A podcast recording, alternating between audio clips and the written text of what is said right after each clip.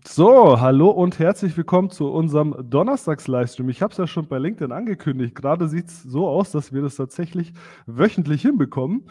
Ähm, und dafür sind natürlich unsere wunderbaren Gäste verantwortlich, äh, wie heute der Severin von Dragonflip denn wir sprechen über das allgemeine Thema MA im E-Commerce, äh, vor Corona, während Corona, nach Corona. Könnte ich gerne die Agenda nochmal anschauen. Ähm, aber als aller, allererstes möchte ich den werten Gast begrüßen. Severin, wer bist du, was machst du und wieso ist es sehr, sehr, sehr klug mit dir über genau dieses Thema zu sprechen? Herzlich willkommen. Ja, Anton, vielen Dank und vielen Dank, dass ich dabei sein darf. Freut mich. Ähm, genau, ich, ich, stelle mich mal kurz vor. Ich bin äh, Severin Borch von äh, Dragonflip. Ich bin der Geschäftsführer. Ähm, wer Dragonflip noch nicht kennt, wir sind äh, eine M&A-Beratung für E-Commerce-Unternehmen. Also das heißt, M&A-Beratung bedeutet, wir unterstützen E-Commerce-Unternehmer beim Verkauf äh, ihrer Unternehmen. Ähm, das heißt, wir suchen eigentlich den, den besten Käufer zum besten Preis und versuchen den ganzen Prozess, den ganzen Verkaufsprozess so reibungslos wie möglich zu unterstützen. Gestartet sind wir 2017 eigentlich als FBA-Broker. Das bedeutet, wir waren eigentlich so die ersten in, im Dachraum und auch in Europa, die wirklich fokussiert waren auf, auf diese ganzen ähm, FBA-Brands. Da kommen wir ja auch nochmal zu, wenn wir, wenn wir diese, diese Zeitreise gleich mal ein bisschen besprechen, wie, wie, äh, wie die sich entwickelt hat. Und da waren wir die ersten. Ähm, mittlerweile unterstützen wir aber auch die 2C, Multi-Channel-Brands ähm, und teilweise sogar langsam auch in Richtung Software. Das ist aber so relativ neu. Unser Fokus liegt nach wie vor aber im Bereich E-Commerce. Äh, wir haben über äh, 70 Transaktionen begleitet seit 2017 ähm, und ähm, unterwegs sind wir im Small- und Mid-Cap-Bereich. Das bedeutet ähm, alles so um die 3 Millionen Verkaufspreis bis 20 Millionen Verkaufspreis, wobei wir auch einige kleinere Deals begleitet haben auch teilweise unter eine Million. Also wir sind eigentlich die Ansprechpartner für E-Commerce, wenn es darum geht, ähm, auch unter einer Million Brands zu verkaufen. Aber so, ich würde sagen, der Durchschnitt ist so drei Millionen. Mhm. Ähm, Fokus Dach, ähm, wobei wir auch ähm, internationale Brands verkauft haben, sowohl außereuropäisches äh, Ausland ähm, als auch ähm, UK und USA. Mhm. Und genau, und ich habe ja gesagt, wir sind als FBA-Broker gestartet. Mittlerweile würde ich sagen, wir sind äh, kein Broker mehr, wir sind eher MA-Berater. Das bedeutet, äh, Broker, also es ist eigentlich eine, eine, Überschneidung. Ja? Also ein Broker macht natürlich auch irgendwie MA, aber ein MA-Berater würde ich sagen, dass der noch mehr äh, diesen ganzheitlichen MA-Ansatz verfolgt. Das heißt, wir suchen nicht nur, also wir verbinden nicht nur Käu äh, Verkäufer mit Käufern, sondern wir unterstützen den ganzen Prozess. Das heißt, von der Unternehmensbewertung über der Erstellung der Transaktionsdokumente, ähm, die, den, den, strategischen Prozess, versuchen teilweise auch ähm, schon weit vor dem Exit zu unterstützen und das Unternehmen Exit ready zu machen. Also eigentlich sind wir so ein Sparingspartner für äh, E-Commerce-Unternehmer in Sachen M&A. Genau, hört sich immer teuer an, weil normalerweise sind M&A, also mein Kumpel ist Investmentbanker bei einer M&A-Beratung in Wien. Da reden wir über ganz andere Summen und ihr habt euch quasi auf das Mid-Tier oder Small bis Mid-Tier spezialisiert und ich habe auch schon von vielen das Feedback bekommen, dass es ganz gut funktioniert hat. Du hast gerade gesagt, 70 Leute, äh, 70, äh, 70 Mal habt ihr das schon hinter euch gebracht und äh, eine Frage wird die Zuhörerschaft bestimmt interessieren, dein Background, wieso du jetzt Geschäftsführer bist. Ähm, und wieso du gut in den ganzen Finanzthemen unterwegs bist. Genau. Genau, ja, also ähm, nach, nach dem Studium, ich habe ganz normal Wirtschaft studiert, bin ich ähm, eingestiegen bei einer der großen Wirtschaftsprüfungsgesellschaften im Bereich Unternehmensbewertung und von da an war ich eigentlich immer im M&A äh, unterwegs, sowohl von der Beratungsseite als auch Konzern, also ähm, strategische M&A-Abteilung im Konzern ähm, und hatte auch selber mal ähm, eine kleine, eine kleine FBA-Brand, und so bin ich dann auch zu Dragonflip gekommen. Das, jetzt, das würde jetzt wahrscheinlich ein bisschen ausufern, wenn ich da jetzt noch so weiter ins Detail gehe. Da könnten wir wahrscheinlich die, den ganzen Livestream drüber, drüber besprechen. Aber um es kurz zu machen, ich war als äh, Seller selber beim Seller Barcamp. Und wie viele wissen, ist Dra äh, Dragonflip ja eigentlich auch mit der Veranstalter von, oder war immer der Veranstalter ja. vom Seller Barcamp. Und da habe ich Timo und Wilhelm, die Gründer von Dragonflip, ähm, drüber, äh, eigentlich kennengelernt über, dieses, über die ganze Szene. Und da bin ich dann reingekommen. Weil mein MA-Background gepaart mit E-Commerce hat dann natürlich irgendwie ganz gut gepasst. Und ähm, mit der Zeit, ich bin jetzt über drei Jahre bei Dragonflip, ähm, habe viel erlebt und wir haben halt beschlossen, ähm, weil Wilhelm und Timo, gerade Timo ist ja sehr unternehmerisch sehr aktiv, wer ihn kennt, der macht ja sehr viele Sachen. Ähm, da haben wir zusammen beschlossen, dass ich äh, Dragonflip weiterführe. Und mhm. ähm, genau, jetzt bin ich Geschäftsführer und ähm, gibt weiter Gas im M&A-Bereich im E-Commerce. Das Lustige ist, ich kann mich sogar noch daran erinnern, wie wir darüber gesprochen haben, als eine Person wie dich damals gesucht hat, nämlich mit M&A-Background und sowas und ähm, hat er offensichtlich gefunden. Ja, Timo immer vor seiner Zeit. Shoutout an Timo Bock an der Stelle. Ähm, Severin, vielen Dank für die Einleitung. Ähm, lass uns einfach in die Materie reinstarten. Themenfokus vor Corona, ein kurzer Rückblick in die M&A-Landschaft vor der Pandemie. Stage ja, ist yours. Sehr gerne. Äh, genau, da, ich glaube, da kannst du auch schon, schon äh, da wirst du dich auch, glaube ich, ganz gut daran erinnern, wie es war vor Corona. Ja? Also gerade wenn wir jetzt vom FBA-Markt reden, das war ja eigentlich, ähm, also der MA-Markt im E-Commerce, der ist natürlich nicht neu, ja. Also den, den gab es ja auch vor Corona. Ja. Ähm, und äh, aber vor Corona und gerade so um, um die Gründungszeit von Dragonflip, da war der FBA, der MA-Markt für FBA-Brands aber schon neu. Mhm. Ähm, also viele, viele FBA-Unternehmer wussten auch gar nicht, dass sie da irgendwie was geschaffen haben, was sie eigentlich verkaufen können. Ja. Haben, viele haben das auch irgendwie nebenbei gemacht oder sind irgendwie auf diesen, auf den Amazon-Marktplatz gekommen.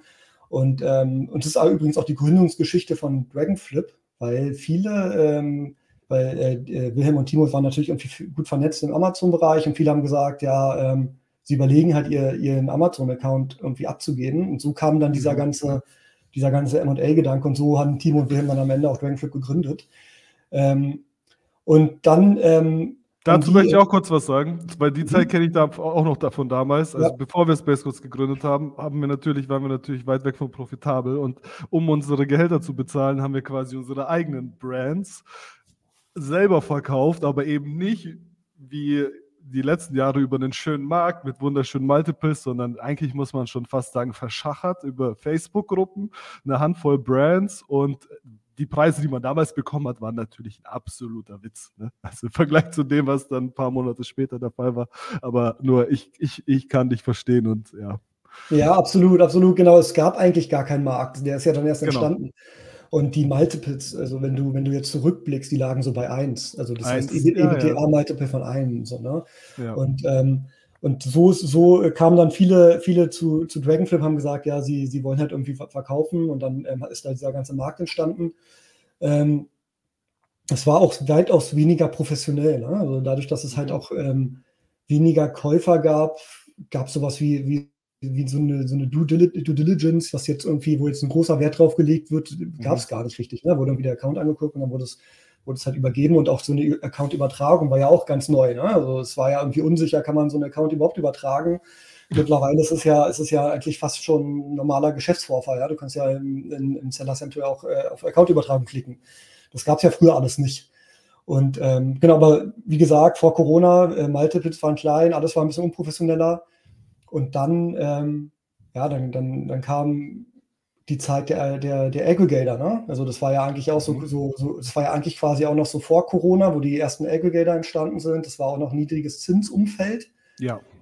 Ähm, ich glaube, die, die Aggregator, die in Deutschland, die in Deutschland dann entstanden sind, die haben sich wahrscheinlich auch so ein bisschen vom, ähm, von Swazio und, und welche da so entstanden sind, so ein bisschen inspirieren lassen. Und so ist dieser, ist dieser ganze, hat dieser ganze FBA, MA-Markt extrem Fahrt aufgenommen. Kann ich dazu eine, einen Satz sagen, weil ähm, die Finanzmathematik dahinter ist halt so interessant, ähm, wieso das überhaupt so funktioniert hat. Ich meine, wir haben uns alle gefragt, die machen alles gleich und die racen hier hunderte von Millionen in was weiß ich, in all, allen möglichen Ländern. Wie kann das überhaupt sein? Aber wenn man hinter die Mathematik guckt, ist es äh, No-Brainer für den Investor. Wenn du sagst, 1 plus 1 ist nicht 2, sondern 1 plus 1 ist 3, dann hast du quasi ein Unternehmen mit einer Million, die es eine Million wert ist, mit einem zusammengeworfen, was auch eine Million wert ist und zusammen sind die drei wert.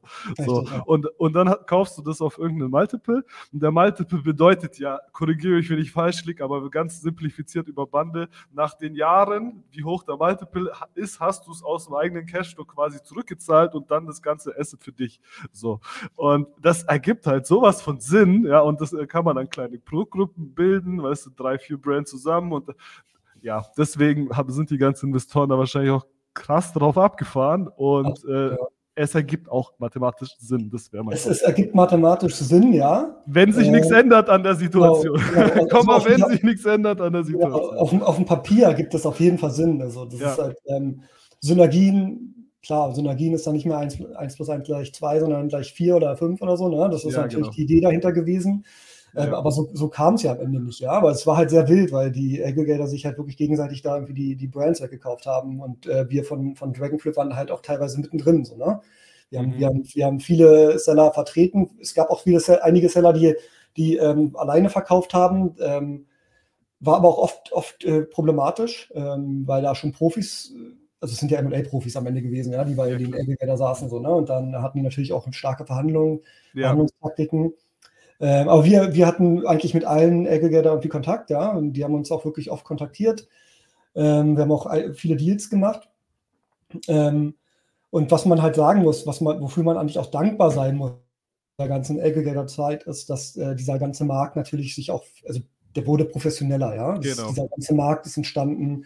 Man weiß, man hat da jetzt was geschaffen, was auch, was, was auch irgendwie verkaufbar ist. Äh, andere Käufer sind aufmerksam geworden. Ja, genau. Plötzlich kam Private Equity ins Spiel, was vorher gar nichts mit dem ganzen Thema zu tun hatte. Nicht nur ja. Aggregator. Also alle haben einfach gesehen, hey, die schnellsten Unicorns, die Deutschland je gesehen hat. Ich glaube, Gorillas ist mittlerweile auch in dem Game dabei, aber das war ähm, Razer, glaube ich, und BBG. Ich glaube, das waren die schnellsten Unicorns, die es jemals gegeben hat in Deutschland. Genau, Nach 18 Monaten oder sowas waren sie ja. direkt über eine Milliarde bewertet.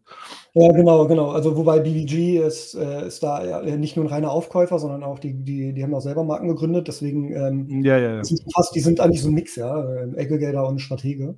Mhm. Ähm, genau, ähm, und dann kam äh, eins zum anderen die, durch, durch, durch diesen Corona-Peak ja, ähm, und, die, und gepaart mit den, mit den ähm, Aggregator, also das heißt, die, die, viele sind zu viele, es gab ja die Corona-Restriktion, der, E-Commerce-Handel ähm, ist förmlich explodiert, es kam wirklich äh, extrem Wind auf, ja, das wurde im, im Wettlauf mit der, der Aggregator, die haben sich gegenseitig hochgepusht, es waren Multiples, ähm, wenn du vorstellst, wir haben ja gerade gesagt, vor, vor ähm, Corona irgendwie einer meinte, es gab keinen richtigen Markt für FBA-Brands, aber nun war es so, dass reine FBA-Brands auf einmal teilweise mit Fünfer-Multiple bewertet wurden und ja. ähm, teilweise sogar Earnouts besprochen, äh, äh, versprochen wurden von Aggregatern, die, ähm, klar, häufig unrealistisch, ja, wenn du die aber dann, dann in dem Angebot stand halt ein Siebener, Siebener Multiple auf einmal drin, ne? Mhm. Dreier Multiple dann Earnout war oder so.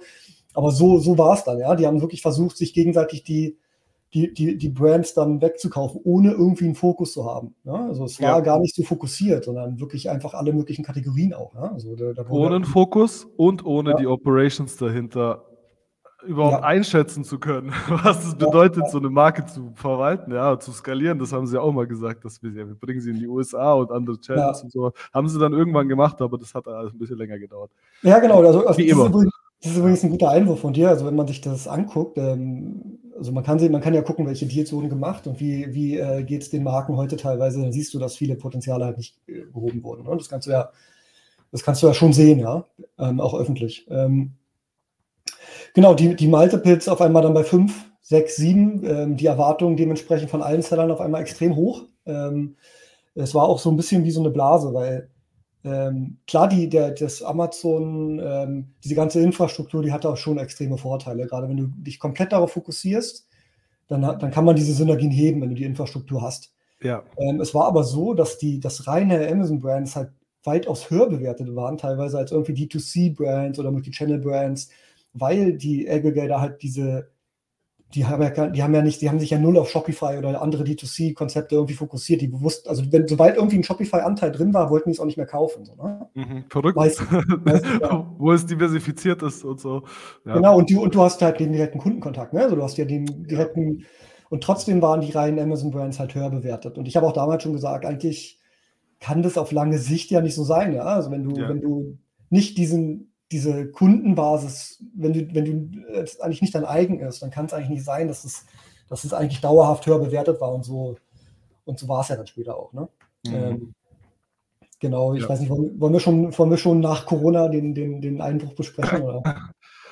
Also, ich, vielleicht da auch, ich war auf so einem Meetup, äh, Seller Barcamp, nicht was Meetup. Das Seller Barcamp, nur diesmal die Lissabon-Version äh, vom Orange Click äh, organisiert und da hat einer sehr, sehr, sehr, sehr schönen Vortrag gehalten ähm, zum Thema. Ich weiß auch gar nicht, was sein Background war, aber der hatte so viel Plan, irgendwas äh, wahrscheinlich wie du, äh, mit A oder sowas, äh, zumindest mal Investmentbanking. So, und der hat erzählt, dass ähm, es wird ja immer über geracedes Geld von den Aggregators und sowas gesprochen. Aggregatoren.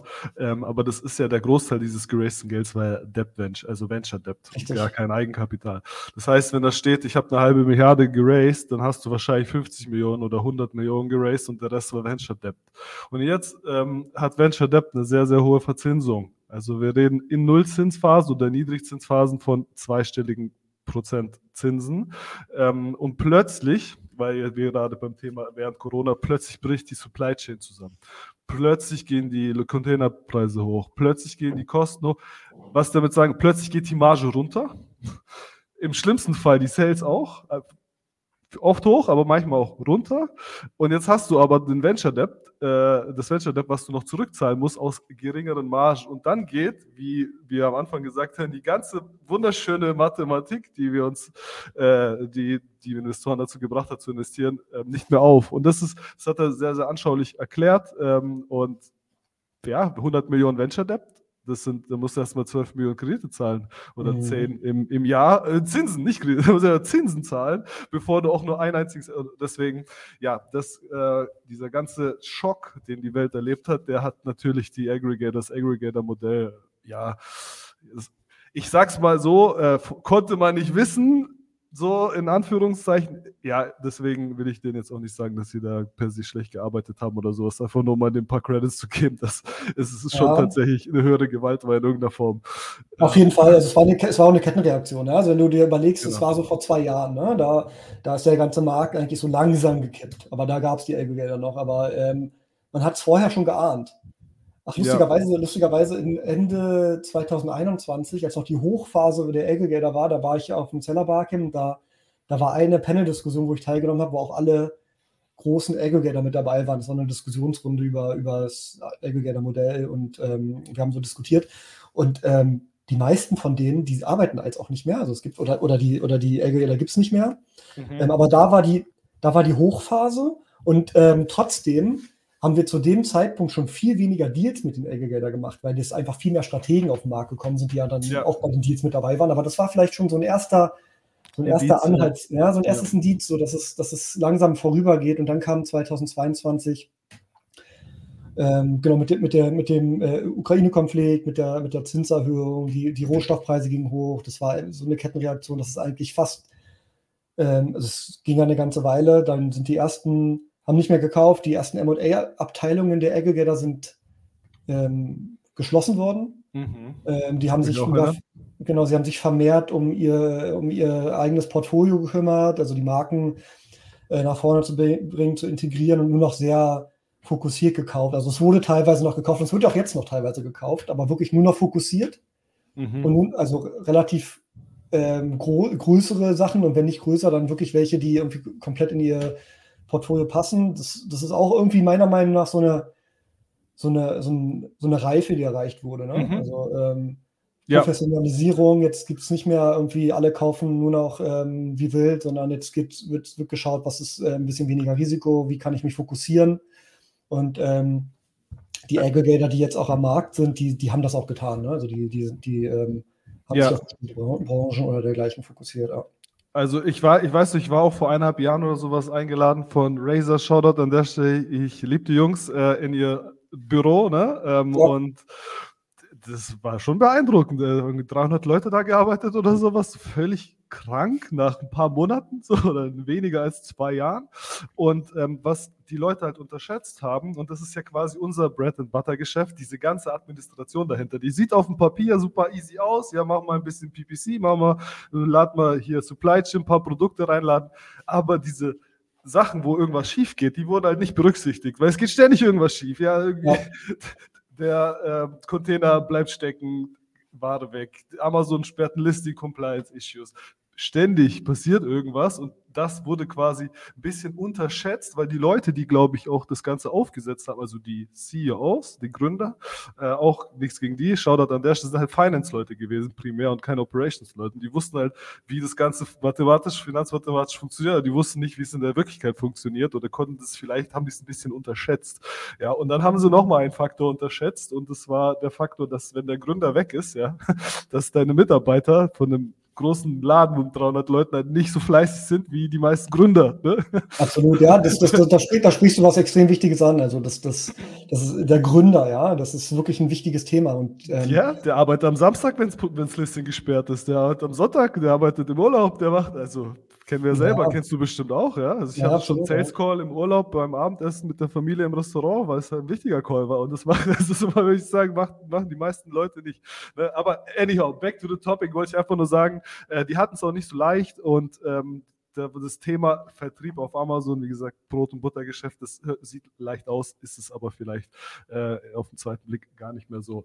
Ähm, bitteschön. Ja, genau, also aber gerade das Thema mit den, äh, mit den Rahmenbedingungen, also da komme ich auch später nochmal zu, wenn es darum geht, wie, wie, wie ich den MA-Markt jetzt sehe. Da, ähm, also das, das, wird immer wichtiger, gerade die, gerade die Inhaber, die, der Spirit und, und all das, das, das da komme ich noch zu.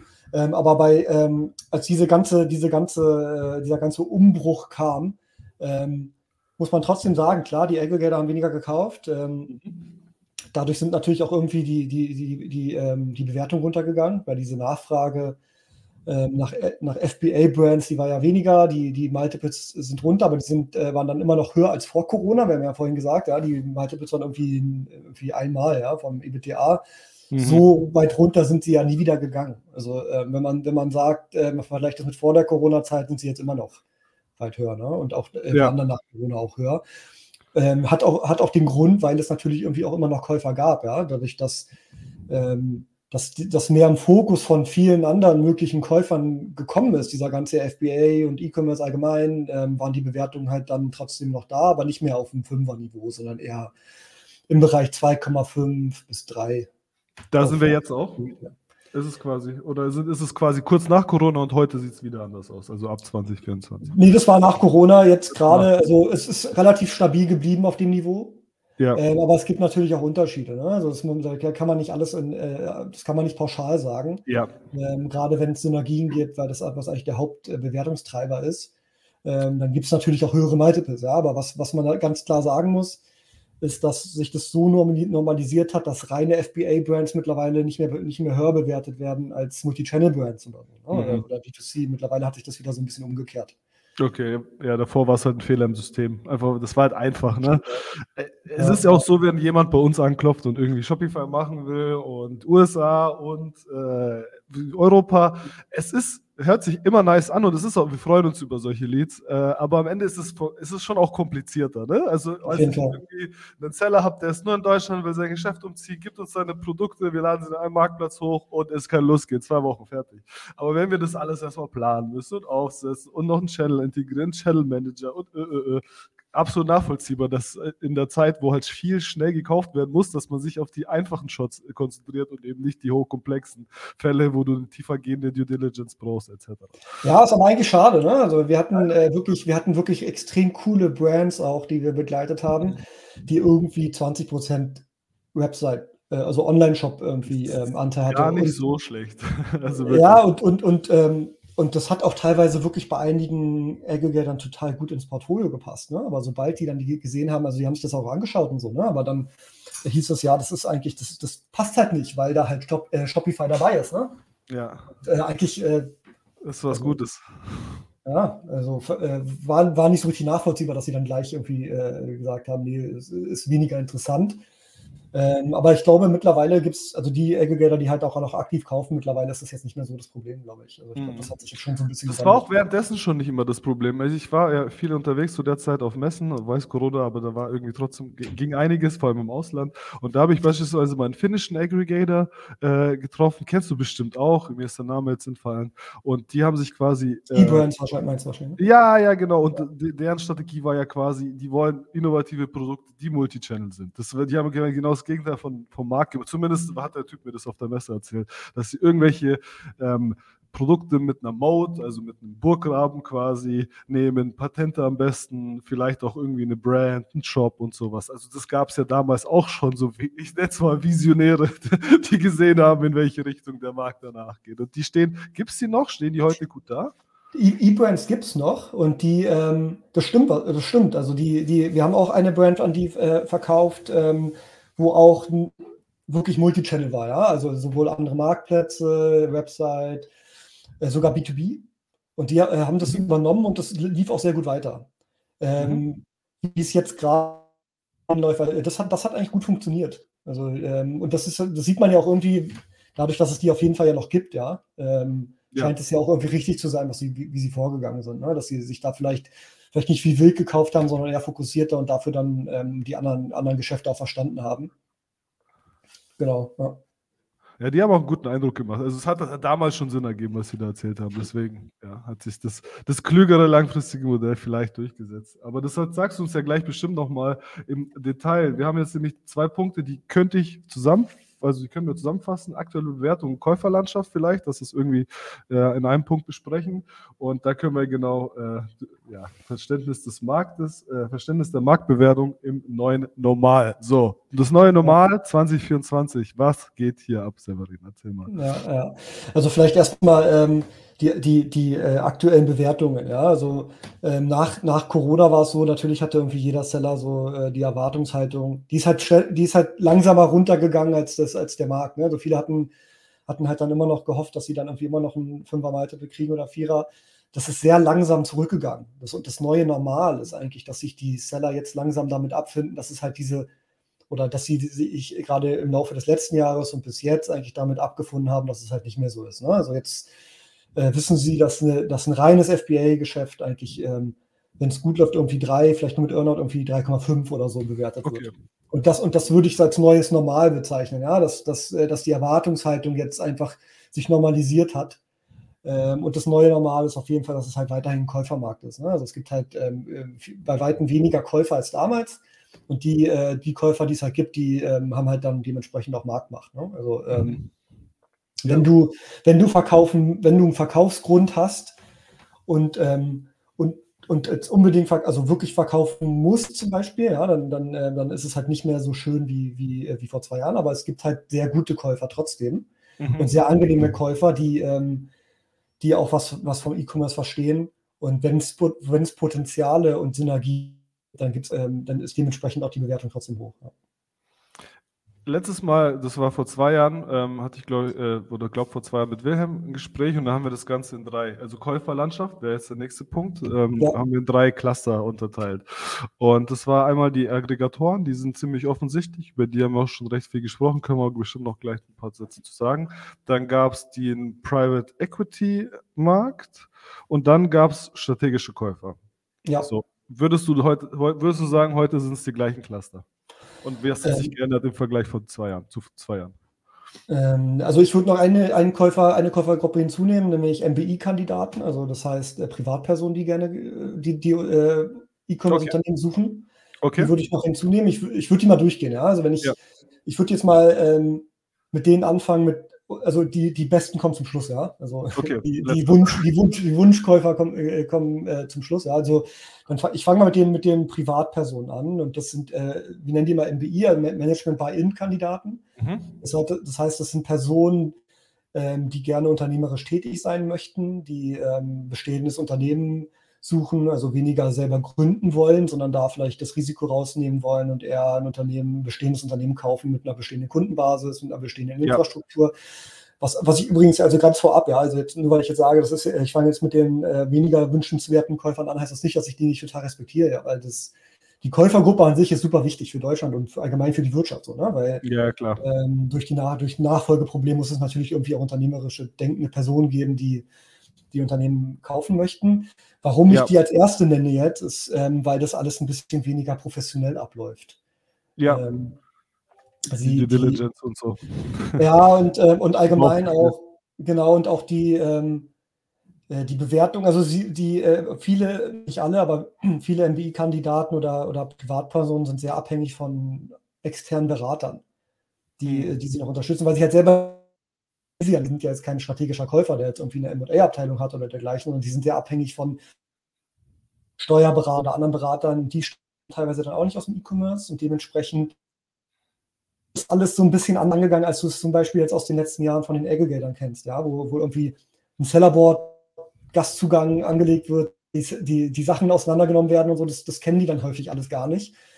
Ähm, und was auch, was auch äh, problematisch ist, dass die oft sehr wenig Eigenkapital haben und mhm. ähm, aber häufig gehört haben von, von, von ähm, vermeintlichen Experten, dass man auch ohne, Eigenkapital äh, Unternehmen, bestehende Unternehmen kaufen kann. Ähm, das geht und mit Ausnahmen geht das, aber meistens mhm. nicht. Und, ähm, und dementsprechend ist die Dealwahrscheinlichkeit am Ende das, äh, äh, geringer, weil wenn die, wenn die Privatpersonen weniger Eigenkapital haben und viele Banken ähm, sehen E-Commerce immer noch als, als total innovativ und irgendwie risikoreich und sind äh, oft weniger bereit, da irgendwie Fremdkapital bereitzustellen. Dementsprechend ist die Dealwahrscheinlichkeit geringer und, ähm, mhm. und äh, viele ähm, viele Privatpersonen erhoffen sich zum Beispiel dann über ein Verkäuferdarlehen ähm, das Unternehmen ja, zu übernehmen. über die Zeit habe ich, auch, hab ich auch alles schon gehört. Ich würde nur ganz kurz zehn Sekunden Shoutout an Thomas. Äh, liebe, liebe Grüße auch von uns. Und ähm, dann feststellen wir das auch gleich ab. Auch liebe Grüße an den Patrick. Äh, zurück, Grüße zurück in die USA. So bitteschön, Severin. Die wollte ich jetzt nicht ja, äh, lassen. Deswegen. Alles gut. Ähm, ja, ja, genau. Also die, die ähm, erhoffen sich teilweise damit Verkäuferdarlehen. Verkäuferdarlehen bedeutet halt, dass der Kaufpreis oder ein relativ großer Anteil vom, Kauf, vom Kaufpreis ähm, über die Zeit beglichen aus wird. Aus dem Cashflow quasi. Genau, aus dem, aus dem Cashflow. Also das heißt, das Risiko wird in dem Stückweise natürlich dann auch irgendwie dem Verkäufer übergeben. Und ja. erstmal ähm, sind viele Verkäufer gar nicht bereit, das einzugehen. Ne? Weil ja. wenn du jetzt Seller bist und es kommt äh, eine Privatperson, die noch kein E-Commerce kennt oder neu ist oder wenig kennt, dann bist ja. du wahrscheinlich auch nicht bereit, die, äh, das Risiko einzugehen, dass du das, äh, den Kaufpreis dann über eine gewisse Zeit abbezahlt bekommst, weil du ja gar nicht weißt, ob er oder sie das Unternehmen halt gut weiterführen kann. Genau. Ähm, Zudem ist auch oft das, das Verkäuferdarlehen ähm, oder äh, wird erhofft, dass es ein Verkäuferdarlehen gibt, weil Banken das teilweise als Eigenkapital sehen und dadurch dann ähm, die, die Finanzierung besser ist. Aber ist auch nicht immer so, ne? Also das, das würde jetzt wahrscheinlich ein bisschen ausufern, aber das, das äh, nicht alle, nicht jedes Verkäuferdarlehen kann irgendwie als, als, als Eigenkapital ähnlich angesehen werden. Dementsprechend ist das alles ein bisschen, äh, sehe ich die ein bisschen kritischer. Ich hatte da, ich habe auch wirklich viel Kontakt mit, ähm, mit NBI-Kandidaten. Es gibt auch sehr, sehr professionelle darunter, aber es gibt halt auch, ich habe auch viele Sachen erlebt, die, ähm, wo, wo ich vorsichtiger geworden bin auch. Ne? Ja. Gerade, ich sortiere auch viel aus, ne? ich mache viele Gespräche vorab das heißt, ich lasse äh, Nachfolgekandidaten halt weniger schnell zum Beispiel auf Ver Verkäufern los, also verbinde die, sondern ich mache viel ja. Vorqualifizierung, weil es einfach notwendig ist. Ihr habt ja auch so ein Vorqualifizierungstool für ganz kleine Brands, ne, wo dann gar kein Mensch mehr involviert ist, wo man einfach so ein Listing posten kann, glaube ich, so habe ich das verstanden, für ein paar Euros. Und dann können sich die Käufer das selber ja, ja, richtig, genau, genau. Also das, das, das, passt jetzt auch nicht zu allen Brands, da, da äh, müssen wir natürlich auch irgendwie aussieben, aber das bieten wir auch an, dass wir äh, die Verkaufsunterlagen zwar erstellen und, ähm, und auch unser Netzwerk, äh, also ja. wir, haben ja, wir haben ja ein ganz, recht großes Verkäufernetzwerk von, von ja. über drei, äh, Käufernetzwerk von über 3000 Käufern und da, äh, das wird auch genutzt, aber der Prozess selber, der wird dann durch die durch die Inhaber selber ähm, dann abgebildet. Das kann auch, das kann auch spannend sein für, für ähm, für Personen, die vielleicht auch nicht so viel Eigenkapital haben und trotzdem irgendwie die Selbstständigkeit wollen. Ja, wollen wir das kleinere anzufangen, statt gleich eine Million auf den Tisch zu legen. Oder richtig, zwei. richtig, genau, genau. Ähm, genau, dann als, als weiteren möglichen Käufer gibt es ähm, die Aggregator, die wir schon besprochen haben, die ähm, auch echt, ähm, wo, wo die Prozesse auch teilweise wirklich Spaß machen, ne? Also weil die, weil die halt professionell agieren, also ähm, super, ja. Ähm, aber die Verhandlungs, äh, Verhandlungen sind halt auch teilweise sehr hart. Deswegen ja. Ähm, Profis. Absolut genau, sind Profis und ich kann auch niemandem empfehlen, mit äh, alleine gegen Profis anzugehen, ja, weil, mhm. ähm, weil es schwierig wird. Also ich würde halt immer einen Berater da irgendwie mit reinnehmen, der, ja. äh, der den MA-Prozess koordiniert. Ähm, aber über, über Aggregate haben wir ja schon recht viel gesprochen, deswegen überspringe ja. ich die jetzt einmal und sage noch die nächsten. Aber vielleicht, ja. die kaufen noch, aber genau. gezielt dem Portfolio entsprechen und nicht mehr nur FBA-Brands, sondern gerne auch Multi-Chip. Ich habe nämlich auch einen Kollegen, der war bei Razer davor und ähm, ich habe auch von ihm mitbekommen, dass sie auch viel auf so Nebenmarktplätzen machen und sowas. Also die Brands, die sie gekauft haben, der war dafür irgendwie da verantwortlich oder für, teilweise zumindest äh, auf diese Marktplätze dann entsprechend ja. bringen, USA, Walmart und sowas. Ja. ja, ja. Nee, genau, die kaufen noch die, ähm, die Aggregator. Und das ist, und die Aggregator, die jetzt noch kaufen, die sind halt so, wie, wie wir genannt haben, wie E-Brands oder ja. es, gibt, es gibt auch einen Aggregator, der jetzt eigentlich gar keiner richtiger mehr ist. Das ist Heroes. Ich weiß nicht, ob du die kennst. Die ja, aus London, oder? Genau. Die haben sich zum Beispiel äh, fokussiert jetzt auf den Babybereich hauptsächlich. Okay. Ähm, okay. Und da dann auch ähm, komplett die, also nicht nur Amazon, sondern auch, ähm, mhm. auch, auch, Shopify und dergleichen. Also wirklich fokussiert und ich glaube, das ist wahrscheinlich jetzt auch irgendwie die Zukunft der, der Aggregator, die es halt noch gibt. Und dann sind die eigentlich auch gar keine richtigen Aggregator mehr, sondern eher auch Strategen. Ne? Also mhm. ja. dann auch eher Richtung Strategen. Ähm, genau, die, der, die nächste Käufergruppe, ja, die nächste Käufergruppe sind Finanzinvestoren oder Private Equity ähm, Investoren. Äh, machen immer noch einen kleinen, einen kleinen Anteil aus und sind auch äh, schon speziell, also ähm, weil Private Equity und Finanzinvestoren wollen halt häufig ein, ein Unternehmen kaufen, wo halt ein Management-Team irgendwie mit drin ist. Ja. Und ähm, viele Gründer wollen halt raus, weil die Gründer sind ja häufig das Management. Das ja. heißt, dementsprechend, wenn es, wenn es ein E-Commerce-Unternehmen gibt, wo irgendwie ein externes Management drin ist, was der, äh, der Finanzinvestor mitkaufen kann, dann hat das auch bestimmte, eine bestimmte Größe. Das heißt, da sprechen wir eher über größere Unternehmen, die halt für Private Equity relevant sind. Ähm, aber auch hier, ja, da gibt es auch Ausnahmen. Also es gibt mittlerweile auch einige Finanzinvestoren, die auch managen. Also das, das, kann, das kann man nicht so pauschal sagen, aber häufig ist es so, dass sie irgendwie äh, ein bestehendes Management haben. Ja, man kann ja da eine Regel definieren, weil bei VCs ist es ja auch, es gibt auch Micro-VCs, aber das ist nicht die Regel, dass VC dir 50.000 gibt, ja. Also das gibt es ja, aber richtig. auch, haben wir gelernt vor ein paar Wochen. Und ja, ja, trotzdem ist, kann man ja. so nicht sagen, dass das der Default Case ist. Aber bitte schön. Ja, richtig. Nee, genau, genau, das stimmt ja. Ähm, teilweise äh, gehören Finanzinvestoren aber auch zu Strategen. Das darf man nicht vergessen. Gerade wenn mhm. ein Finanzinvestor ein Portfoliounternehmen hat, was äh, zu dem zum möglichen Kaufobjekt passt, ne? dann ist es halt irgendwie wieder ein Add-on und dann ist es halt auch wieder irgendwie wie ein strategischer Käufer. Mhm. Und ähm, Genau, das, das sind aber so die, die, äh, die Finanzinvestoren. Und was man halt auch noch ganz klar sagen muss, ein Finanzinvestor selber ist, halt natürlich, ist natürlich auch häufig Exit getrieben. Ne? Also mhm. ähm, ein strategischer Käufer will halt häufig langfristig, ein, äh, ein Finanzinvestor sucht halt ähm, irgendwann auch den Exit. Die haben halt einen Anlage, Anlagehorizont von fünf bis sieben Jahren oder so und wollen dann halt wieder selber vielleicht irgendwie eine Gruppe zusammen verkaufen oder das Unternehmen, was sie dann halt gekauft haben. Genau. Und auch knallharte Profis habe ich ja, mir sagen absolut, absolut, ja. Also mein, mein Kumpel, der im M&A, in der M&A-Beratung arbeitet, hat mir mal äh, abends erzählt, dass das so die Königsdisziplin ist für einen ja, M&A-Berater in einem Private Equity vorzulanden, aber das ist gar nicht so einfach. Ähm, ja, aber also, hinkommen. Ja, das, macht, das, macht, halt Spaß, auch mit dem zu arbeiten. Ne? Also äh, klar ist es irgendwie anspruchsvoll, aber für, für, auch für einen MA-Berater macht es Spaß, wenn Profis auf der anderen Seite sind, ne? weil jeder weiß, was er von den anderen erwarten kann. So, ne? ja. Wenn es eine Privatperson ist, dann ist es unberechenbar.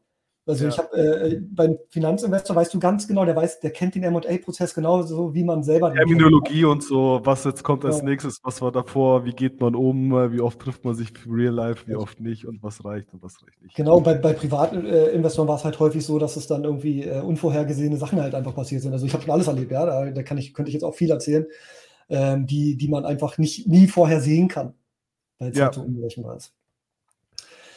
Okay. Genau, ähm, genau der, die, die, nächste Käufergruppe, und das ist eigentlich auch die beste Käufergruppe. Das hatte ähm, der Wilhelm damals auch gesagt. Ah, okay, ähm, genau, das sind die strategischen Käufer. Das äh, macht auch Spaß mit denen, weil die häufig auch schon Deals gemacht haben, aber nicht immer. Ähm, teilweise ähm, suchen die auch neu nach, nach ähm, haben, verfolgen so eine Digitalisierungsstrategie, zum Beispiel Konzerne. Die haben mhm. häufig auch eine MA-Abteilung, die sind dann auch Profis auf der, da sitzen auch Profis auf der anderen Seite, die irgendwie aus dem Private Equity kamen oder aus der MA-Beratung ähm, teilweise sind es aber auch Konzerne, die das noch nicht haben und irgendwie ein, äh, eine Digitalisierungsstrategie verfolgen, E-Commerce-Unternehmen suchen. Der Vorteil bei strategischen Käufern ist, ähm, zum einen, ähm, dass sie nur Unternehmen kaufen, die irgendwie zu, ihr, zu ihrem Geschäftszweck passen. Das bedeutet, sie haben Synergien. Synergien bedeutet, haben wir ja vorhin schon gesagt, dass, äh, dass sie bereit sind, höhere Kaufpreise zu zahlen. Ja. Ähm, und das ist, das ist eigentlich das Schöne, das Schöne bei, bei Strategen. Und ähm, die letzten Deals, die wir gemacht haben, waren eigentlich auch immer mit Strategen. Ähm, und die werden auch immer professioneller. Ja. Und man darf den emotionalen Aspekt auch nicht komplett ignorieren, dass die Marke danach auch professionell weitergeführt wird. Das ist wäre mir jetzt als Gründer auch wichtig, dass mein Baby, was ich aufgebaut habe. Natürlich ist das Geld wichtiger, also braucht man jetzt nicht irgendwas schönreden, aber trotzdem wäre es mir deutlich lieber, wenn die Marke danach auch blüht und gedeiht, statt wenn sie Marke irgendwie kaputt gewirtschaftet wird. Also. Ja, absolut, absolut, ja. Also das, ähm, da, da, den, kannst du, den kannst du das häufig schon eher zutrauen, weil sie halt schon was von dem Geschäft verstehen. Und auch hier wäre es sogar, ähm, ist es auch das Risiko von einem Earn oder von einer variablen zukünftigen Vergütung auch weniger hoch, ne? weil du dann weißt, das ist da vielleicht in besseren Händen. Der Kaufpreis kann vielleicht sogar nochmal erhöht werden. Ja. Ähm, es gibt ja nicht nur fixierte Earnouts, ne, dass du da irgendwie weißt, du kriegst Summe X dann irgendwie nach zwei Jahren, sondern es gibt ja auch, also wir hatten auch schon Earnouts ähm, verhandelt, wo äh, die Gründer halt einen Teil vom EBITDA, EBITDA, dann später noch bekommen haben. Ne? Also mhm. das EBITDA ist ja, wenn das alles gut läuft, ist es ja, äh, wächst es ja. Ne? Also dann, das kannst du vorher dann nicht sagen, ne, wie hoch es sein wird. Ähm, also eigentlich, eigentlich so mit der beste, äh, mit der beste Käufer, den, den, man, den man finden kann. Ja. Wie kommt man die ran? Also, ich weiß, man kommt zu euch und ihr sucht, sucht dann richtig aus, aber jetzt vielleicht mal, wie kommt ihr an die ran? Also, wie, ja, findet, ja. Man, wie findet man sowas raus so als Hands-on-Tipps? Ähm, also das, das funktioniert eigentlich nur über Netzwerk. Ne? Also du, mhm. klar, du, wenn du, wenn du äh, E-Commerce-Seller bist, dann weißt du ja schon ungefähr, welche ähm, anderen Player gibt es auf dem Markt und welche könnten als Strategen relevant sein. Ja. Das, das, weißt du ja häufig, wenn du in deiner Kategorie unterwegs bist, dass es da vielleicht welche gibt, die irgendwie passen könnten. Wir, unser, unser strategisches, äh, unser Netzwerk an strategischen Käufern hat sich einfach über die Jahre ergeben, dadurch, dass wir schon so lange am Markt sind, viel gesehen haben ähm, und viele Deals gemacht haben, haben wir natürlich irgendwie automatisch so ein recht großes Netzwerk, wo viele Strategen drin sind. Ja. Und das erweitert sich halt auch konsequent. Also wenn wir jetzt äh, neue Transaktionen begleiten und wir, äh, das sind halt Kategorien, die wir indem wir weniger Transaktionen gemacht haben, dann äh, gehen wir natürlich aktiv auf Strategen zu und recherchieren und identifizieren die auch und so erweitern wir auch automatisch unser Netzwerk. Aber so, insgesamt funktioniert es eigentlich nur über Netzwerk. Also ich stelle mir das auch ein bisschen kompliziert vor, es selber zu machen. Jetzt nehmen wir mal ich, an, ich habe eine Brand, ich mache Kopfhörer. Ähm, die funktioniert super gut, Top 3 Amazon, ähm, äh, Top 3 unter meinen Keywords auf Amazon. Vielleicht irgendwie ein bisschen nischiger unterwegs. Jetzt gehe ich her und gucke mir den Markt an, schaue, wer macht noch Kopfhörer, wo könnte es interessant sein. Jetzt komme ich äh, und jetzt werde ich mich melden bei denen und sagen, wollt ihr meinen Laden kaufen? Das ist ja auch irgendwo ein Zeichen der Schwäche.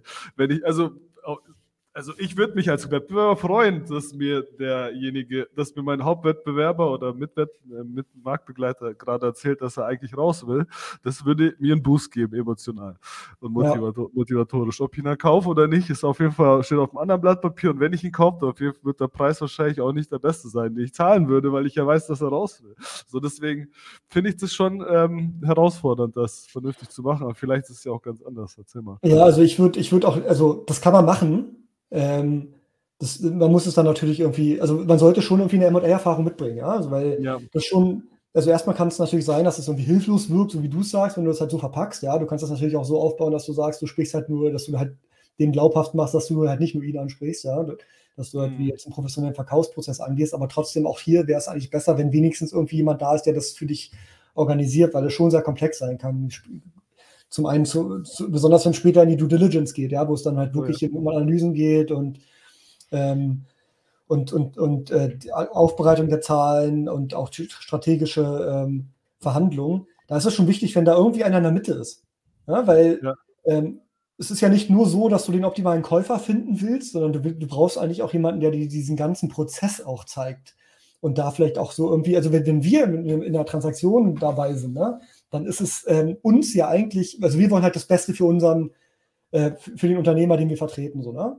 Und ähm, ja. ob, der, ob der Käufer dann am Ende ähm, sagt, oh, die haben aber, die haben aber hart verhandelt, die, das fand ich jetzt nicht so cool, so kann uns ja am Ende egal sein, wenn wir irgendwie das, den, den Unternehmern geholfen haben. Wenn jetzt ein Unternehmer ähm, direkt mit dem Käufer verhandelt und eventuell danach noch sogar, also es gibt ja zumindest eine Übergabe, ne? Also es gibt ja, mhm. das muss sich ja jeder klar sein, dass dass ein Unternehmer dann irgendwie noch mit an Bord bleibt. Und ähm, es gibt extreme Reibereien im Verkaufsprozess. Dann ist es natürlich für die zukünftige für, für, die, für die zukünftige Zusammenarbeit auch weniger gut, ja. Und wir, äh, und, und äh, wenn du einen Berater drin hast, hast du halt irgendwie auch so ein bisschen wie so einen Sparringspartner, Blitzableiter und, ähm, und was, und, und was vielleicht noch wichtig ist, der ganze Verkaufsprozess ist ja auch erstmal anonymisiert. Mhm. Ja, also wenn wir an den Markt gehen, dann wissen die Käufer ja gar nicht, in welches Unternehmen es sich handelt wenn du an den Markt gehst als E-Commerce-Seller, kannst du ja nicht anonymisiert machen, weil die kriegen ja schnell raus, um welche Marke es geht. Und im besten Fall kostet es sogar gar nichts, weil ihr so viel mehr rausholt, wie ihr normal gezahlt hättet. Äh, hörst du mich? Passt ja, ja. Äh, hol, holst mehr raus, als, äh, als wenn du was du alleine rausholen könntest und dann ist es quasi äh, umsonst. Ich erzähle einfach eine, eine, kleine Story dazu, von meinem, von meinem Kumpel, deren Vergütung ist immer so, ob ich es ganz zusammenkriege, schlag mich nicht auf die Details fest, äh, nagel mich nicht auf die Details fest. Er macht so, ähm, oder die, die, die Firma macht so, die ähm, nehmen einen Mindestpreis, der, den das Unternehmen bekommt soll beim Verkauf, also den das Unternehmen erwirtschaften soll beim Verkauf. Und dann sagen sie, auf alles, was wir mehr machen als diesen Mindestpreis, da kriegen wir unseren Share. So, und das mhm. ist quasi die Motivation des M&A-Beraters, ist quasi da maximal viel rauszuholen, weil nur auf das, was die mehr rausholen, als die ursprüngliche Erwartungshaltung war, da werden sie massiv vergütet. Also nicht nur ein bisschen, sondern massiv und dann sind da auch andere Bereiche, ich glaube ab, ab 50 Millionen oder sowas fangen die an und so. Und dann, dann sind die Incentives zu meiner Meinung nach auch richtig gesetzt und dann ist es wahrscheinlich wahrscheinlich besser, über die zu gehen, als es selber zu machen und den Initialpreis, weil die holen sowieso mehr raus, weil die ja, ja. wissen ja, wie es geht. Ähm. Ja.